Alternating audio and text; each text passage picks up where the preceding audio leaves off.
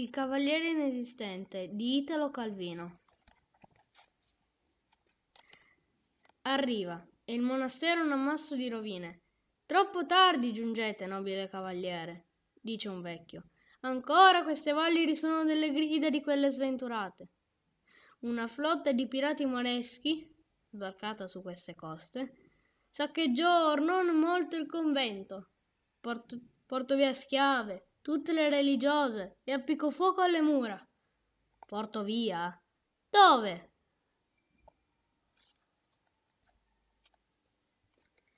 Il libro mi è piaciuto molto perché era scritto con passione e con molta voglia di far capire bene ogni singola frase.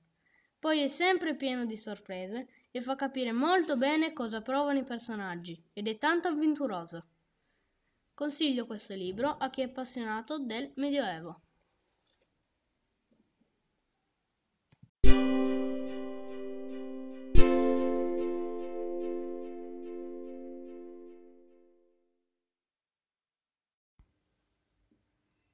Canto di Natale di Charles Dickens.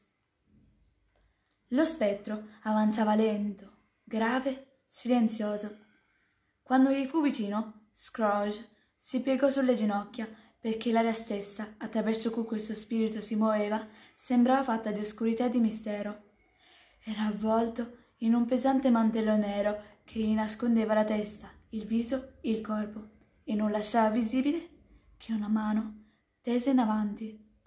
Senza questa mano sarebbe stato difficile discernere la sua figura dalla notte e separarla dall'oscurità dalla quale era circondata.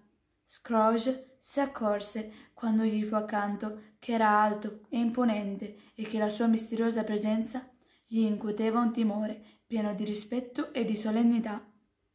Ma non sapeva altro, perché lo spirito non si muoveva né parlava. Mi trovo in presenza dei fantasma dei Natali ancora da avvenire? chiese. Lo spirito, con la mano, accennò verso il basso. Sai per mostrarmi le ombre delle cose che ancora non sono accadute ma che accadranno nel futuro? È così, spirito, proseguì Scrooge. Le pieghe superiori del manto si contrassero per un istante, come se lo spirito avesse inchinato la testa. Fu la sola risposta che Scrooge ottenne.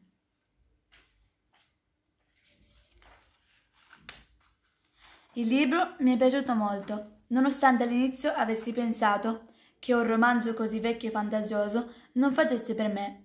Poi però, andando avanti, proseguendo nella lettura del libro, l'ho trovato sempre più appassionante. In una parte mi sono messa pure a piangere, perché persino un avido e burbero anziano come Scrooge può cambiare e scoprire che a Natale tutti possono essere più buoni.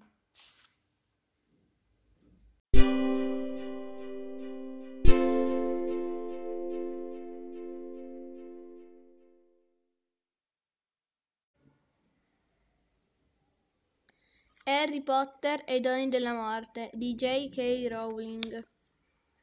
Si avvicinò cauto e guardò in basso. Il ghiaccio rifletteva la sua ombra distorta e il raggio di luce della bacchetta, ma in, in fondo, sotto la densa, nebulosa scorza grigia, scintillava qualcos'altro, una grande croce d'argento. Il cuore gli balzò in gola, cadde in ginocchio sul bordo della pozza e diresse la bacchetta in modo da illuminare il possibile in fondo. Un brillio rosso cupo. Era una spada con l'elsa incrostata di rubini. La spada di Grifondoro giaceva sott'acqua, nella foresta. La fissò senza quasi respirare. Com'era possibile? A me il libro è piaciuto molto perché è molto avventuroso e bello, soprattutto se hai già letto tutta la saga lo capisci meglio. La storia è fantastica e i protagonisti sono intelligenti, ma alcune volte si mettono nei guai pagando le conseguenze.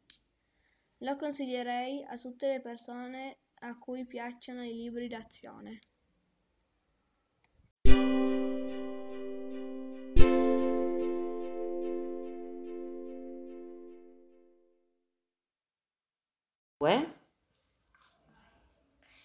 Gli sporcelli di Roald Dahl.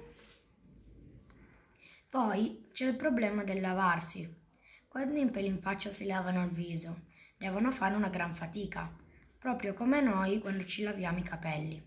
Perciò, ecco quello che vorrei sapere. Ogni quanto si lavano il viso tutti questi peli in faccia? Soltanto una volta alla settimana, come noi i capelli la domenica sera? Si lavano con lo shampoo? Usano il phon?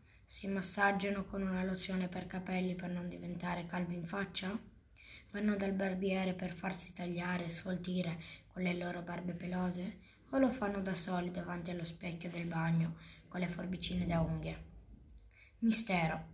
Ma la prossima volta che vedrete un pelo in faccia, il che molto probabilmente vi capiterà non appena metterete il naso fuori di casa, forse lo guarderete più attentamente e comincerete a, med- a, meditarci su. Il libro Gli sporcelli mi è piaciuto perché era spiritoso e leggero. Lo consiglierei alle persone a cui piace ridere.